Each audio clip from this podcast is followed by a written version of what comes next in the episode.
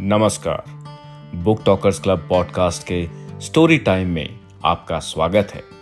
यहाँ हमारे कथावाचक अपने अनोखे अंदाज में आपके साथ साझा करेंगे हर बार एक नई कहानी। आशा करते हैं कि आज की कहानी आपको पसंद आएगी।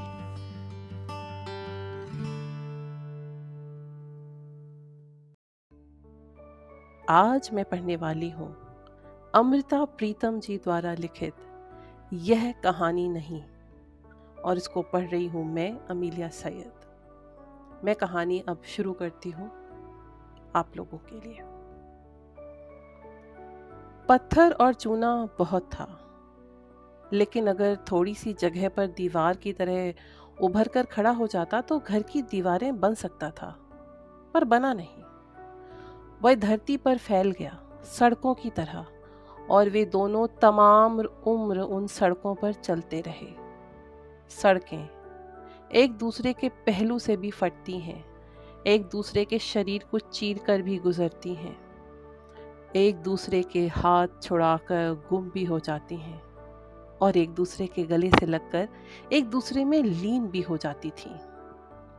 वे एक दूसरे से मिलते रहे, पर सिर्फ़ तब जब कभी कभार उनके पैरों के नीचे बिछी हुई सड़कें एक दूसरे से आकर मिल जाती थीं।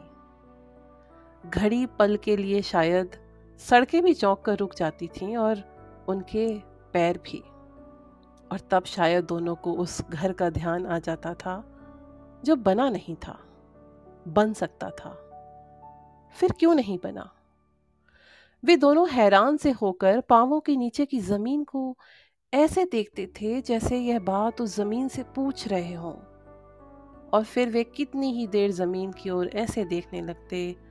मानो वे अपनी नज़र से ज़मीन में उस घर की नींवें खोद लेंगे। और कई बार सचमुच वहाँ का जादू एक घर उभर कर खड़ा हो जाता था। और वे दोनों ऐसे सहज मन हो जाते मानो बरसों से उस घर में रह रहे हों। यह उनकी भरपूर जवानी के दिनों की बात नहीं अब की बात है ठंडी उम्र की बात कि आ एक सरकारी मीटिंग के लिए सा के शहर गई। आ को भी वक्त ने सा जितना सरकारी अहदा दिया है और बराबर की हैसियत के लोग जब मीटिंग से उठें सरकारी दफ्तर ने बा, ने बाहर के शहरों से आने वालों के लिए वापसी टिकट तैयार रखे हुए थे। सा ने आगे बढ़कर आ का टिकट ले लिया और बाहर आकर आ से अपनी गाड़ी में बैठने के लिए कहा, पूछा, सामान कहाँ है? होटल में। सा ने ड्राइवर से पहले होटल और फिर वापस घर चलने के लिए कहा। आ ने आपत्ति नहीं की, पर तर्क के तौर पर कहा, प्लेन में सिर्फ़ दो घंटे बाकी हैं, होटल होकर मुश्किल से एयरपोर्ट पहुंचूँगी प्लेन कल भी जाएगा, परसों भी जाएगा, रोज़ जाएगा। सा ने सिर्फ़ इतना कहा और फिर रास्ते में कुछ नहीं कहा। होटल से सूटकेस लेकर गाड़ी में रख लिया तो एक बार आ ने फिर कहा, वक्त थोड़ा है, प्लेन मिस हो जाएगा। सा ने जवाब दिया, घर पर माँ इंतज़ार कर रही होगी। आ सोचती रही कि शायद सा ने माँ को इस मीटिंग का दिन बताया हुआ था। पर वह नहीं समझ सकी, क्यों बताया था? आ कभी कभी मन से यह क्यों पूछ लेती थी, पर जवाब का इंतज़ार नहीं करती थी। वह जानती थी, मन के पास कोई जवाब नहीं था। वह चुप बैठी शीशे में से बाहर शहर की इमारतों को देखती रही। कुछ देर बाद इमारतों का सिलसिला टूट गया, शहर से दूर बाहर आबादी आ गई और पाम के बड़े बड़े पेड़ों की कतारें शुरू हो गईं। समुद्र शायद पास ही था। आ के सांस नमकीन से हो गए। उसे लगा पाम के पत्तों की तरह उसके हाथों में कंपन आ गया था। शायद सा का घर भी अब पास था। पेड़ों पत्तों में लिपटी हुई सी कॉटेज के पास पहुंचकर गाड़ी खड़ी हो गई। आ भी उतरी, पर कॉटेज के भीतर जाते हुए एक पल के लिए बाहर केले के पेड़ के पास खड़ी हो गई। जी किया अपने कांपते हुए हाथों को यहाँ बाहर केले के कांपते हुए पत्तों के बीच में रखते। वह सा के साथ भीतर कॉटेज में जा सकती थी, पर हाथों की वहाँ ज़रूरत नहीं थी। इन हाथों से ना वह अब सा को कुछ दे सकती थी, न सा से कुछ ले सकती थी। माँ ने शायद गाड़ी की आवाज़ सुन ली थी, बाहर आ गई। उन्होंने हमेशा की तरह माथा चूमा और कहा, आओ बेटी इस बार आप बहुत दिनों बाद माँ से मिली थी, पर माँ ने उसके सर पर हाथ फेरते हुए जैसे सर पर बरसों का बोझ उतार दिया हो और उसे भीतर ले जाकर बिठाते हुए उससे पूछा, क्या पियोगी बेटी? सा अभी तक भीतर आ गया था। माँ से कहने लगा, पहले चाय बनवाओ, फिर खाना। आ ने देखा ड्राइवर गाड़ी से सूटकेस अंदर ला रहा था। उसने सा की ओर देखा और कहा बहुत थोड़ा वक्त है, मुश्किल से एयरपोर्ट पहुंचूँगी। सा ने उससे नहीं, ड्राइवर से कहा। कल सवेरे जाकर परसों का टिकट ले आना। और माँ से कहा, तुम कहती थी कि मेरे कुछ दोस्तों को खाने पर बुलाना है, कल बुला लो। आ ने सा की जेब की ओर देखा, उसमें उसका वापसी का टिकट पड़ा हुआ था। कहा, पर यह टिकट बर्बाद हो जाएगा। माँ रसोई की तरफ़ जाते हुए खड़ी हो गई और आ के कंधे पर अपना हाथ रखकर कहने लगी, टिकट का क्या है, बेटी? इतना कह रहा है, रुक जाओ। पर क्यों? आ के मन में आया, पर कहा कुछ नहीं। कुर्सी से उठकर कमरे के आगे बरामदे में जाकर खड़ी हो गई।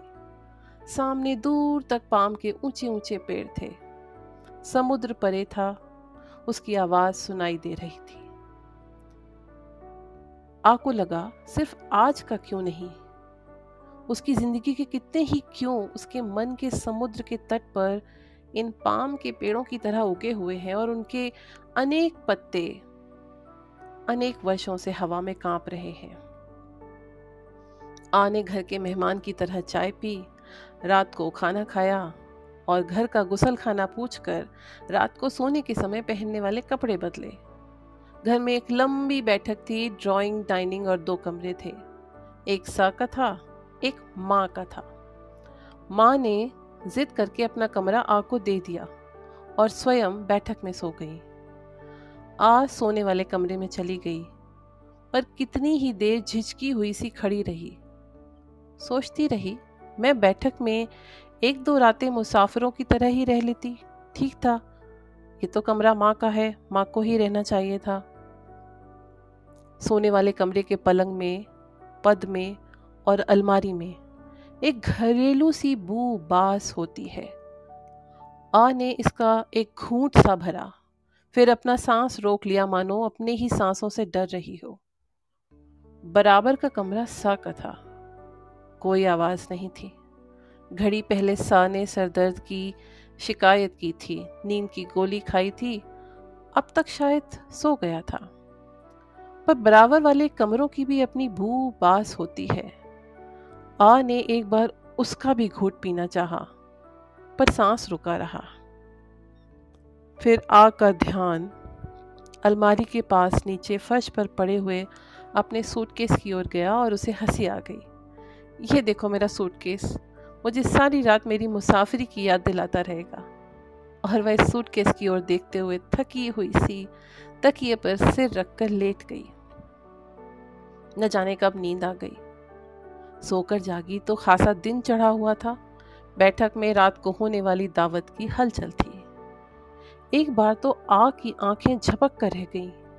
बैठक में सामने सा खड़ा था। चार खाने का नीले रंग का तहमत पहने हुए। आ ने उसे कभी रात के सोने के समय के कपड़ों में नहीं देखा था। हमेशा दिन में ही देखा था। किसी सड़क पर, सड़क के किनारे, किसी कैफ़े में, होटल में या किसी सरकारी मीटिंग में। उसकी यह पहचान नई सी लगी। आँखों में अटक सी गई। आ ने भी इस समय नाइट सूट पहना हुआ था, पर आ ने बैठक में आने से पहले उस पर ध्यान नहीं दिया था।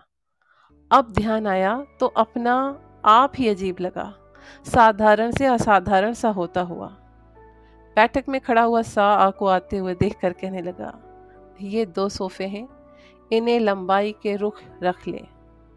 बीच में जगह खुली हो जाएगी। आ ने सोफों को पकड़वाया, छोटी मेज़ों को उठाकर कुर्सियों के बीच में रखा। फिर माँ ने चौके से आवाज़ दी तो आ ने चाय लाकर मेज़ पर रख दी। चाय पीकर सा ने उससे कहा, चलो, जिन लोगों को बुलाना है उनके घर जाकर कह आए और लौटते हुए कुछ फल लेते आए। दोनों ने पुराने परिचित दोस्तों के घर जाकर दस्तक दी, संदेश दिए। रास्ते से चीज़ें खरीदी, फिर वापस आकर दोपहर का खाना खाया और फिर बैठक को फूलों से सजाने में लग गए। दोनों ने रास्ते में साधारण सी बातें की थी।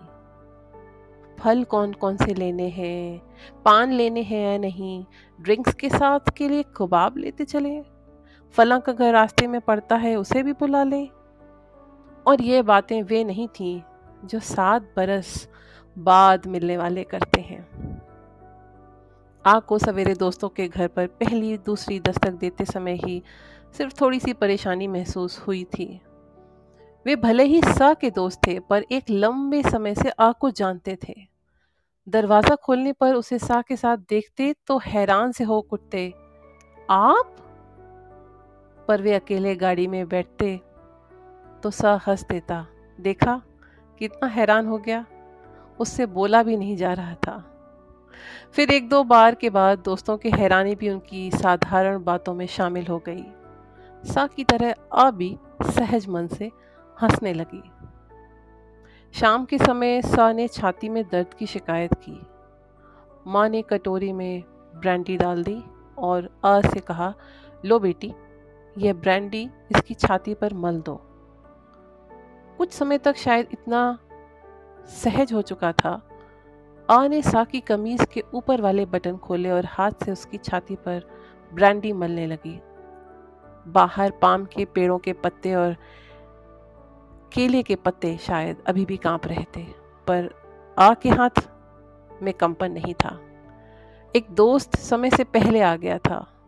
आ ने ब्रांडी में भीगे हुए हाथों से उसका स्वागत करते हुए नमस्कार भी किया और फिर कटोरी में हाथ डुबोकर बाकी रहती ब्रांडी को उसकी गर्दन पर मल दिया कंधों तक।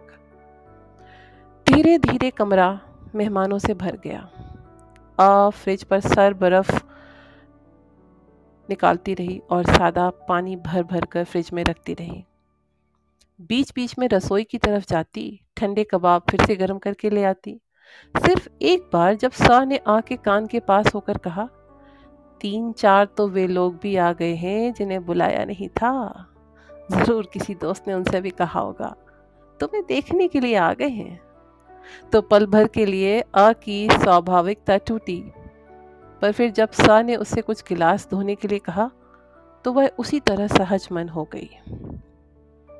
महफिल गर्म हुई, ठंडी हुई और जब लगभग आधी रात के समय सब चले गए, आग को सोने वाले कमरे में जाकर अपने सूटकेस में से रात के कपड़े निकालकर पहनते हुए लगा। कि सड़कों पर बना हुआ जादू का घर अब कहीं भी नहीं था। यह जादू का घर उसने कई बार देखा था। बनते हुए भी, मिटते हुए भी, इसलिए वह हैरान नहीं थी। सिर्फ़ थकी थकी सी तकिए पर से रख कर सोचने लगी, कब की बात है? शायद पच्चीस बरस हो गए।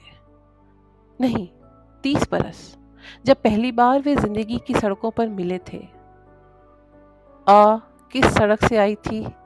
सा, कौन सी सड़क से आया था? दोनों पूछना भी भूल गए थे और बताना भी।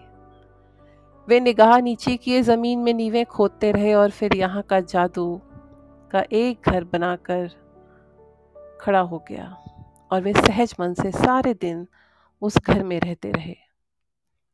फिर जब दोनों की सड़कों ने उन्हें आवाज़ें दी, वे अपनी अपनी सड़क की ओर जाते हुए चौंक कर खड़े हो गए। देखा, दोनों सड़कों के बीच एक गहरी खाई थी।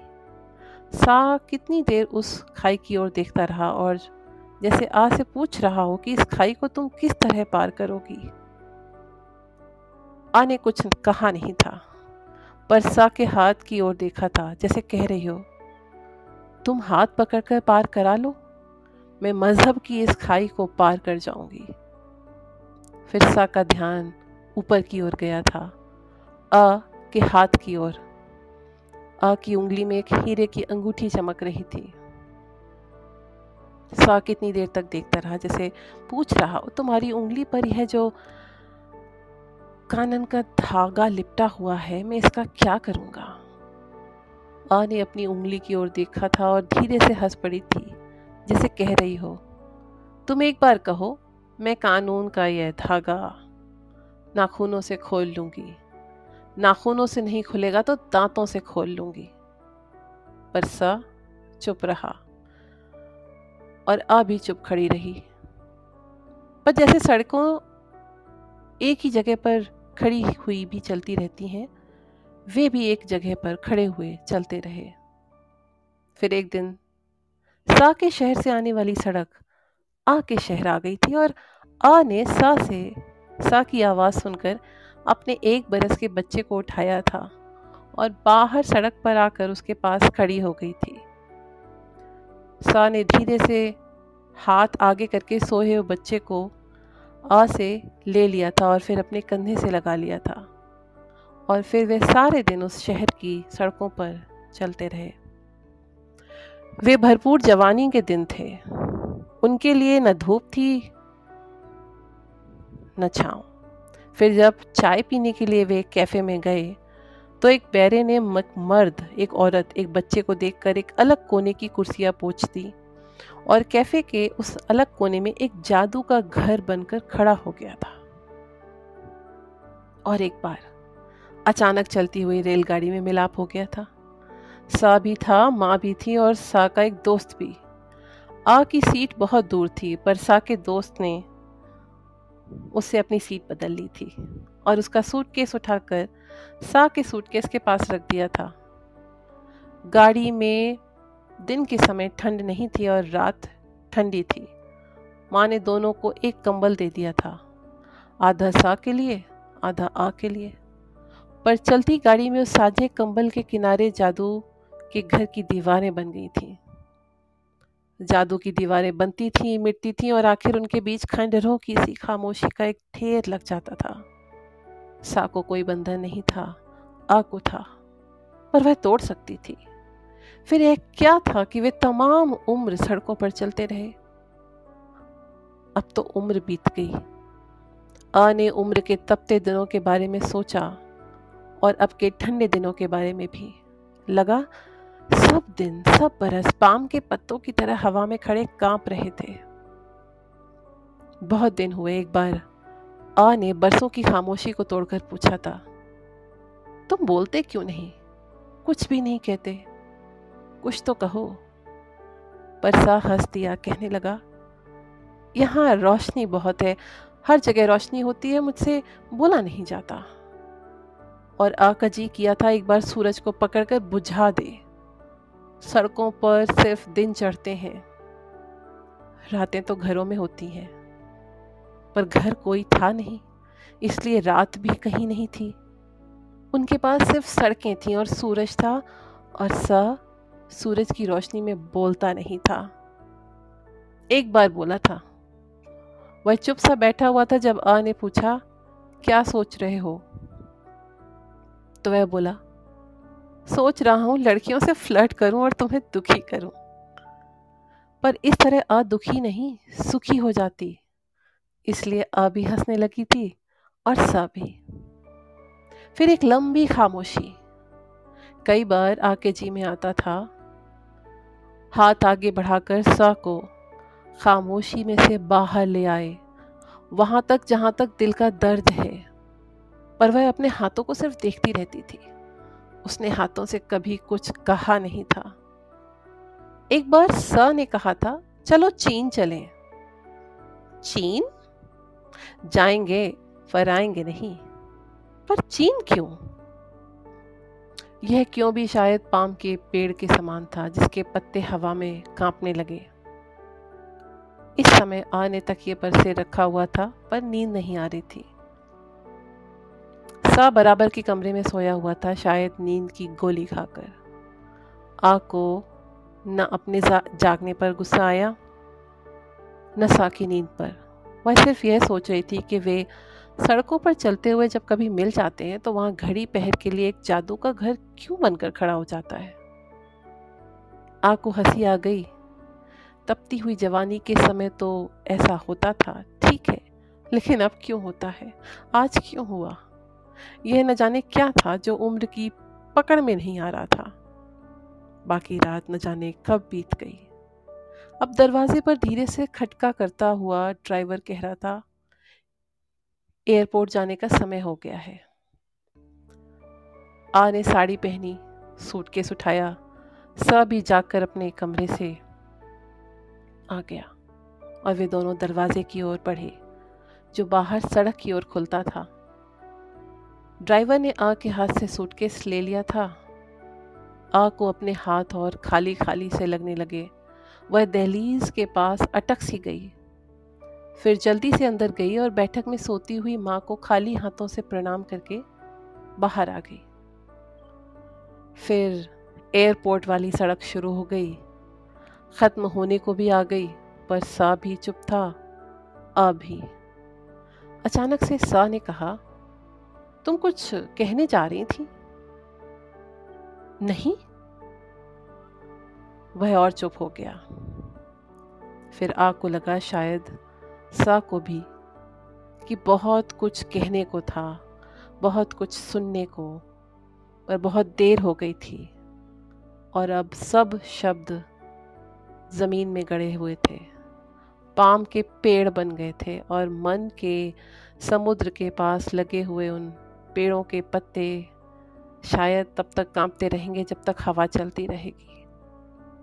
एयरपोर्ट आ गया और पावों के नीचे से सा के शहर की सड़क टूट गई। धन्यवाद। सुनने के लिए धन्यवाद। आप हमारे साथ जुड़ सकते हैं हमारे लाइव सेशंस में क्लब हाउस पर और हमें ट्विटर पर भी फॉलो कर सकते हैं at the rate book talkers club पर। आप हमें लिख सकते हैं हमारे email ID book talkers club at the rate G mail dot com पर। हमारे पॉडकास्ट को लाइक शेयर फॉलो और सब्सक्राइब करना ना भूलें। शीघ्र ही आपको मिलेंगे एक और नए एपिसोड के साथ।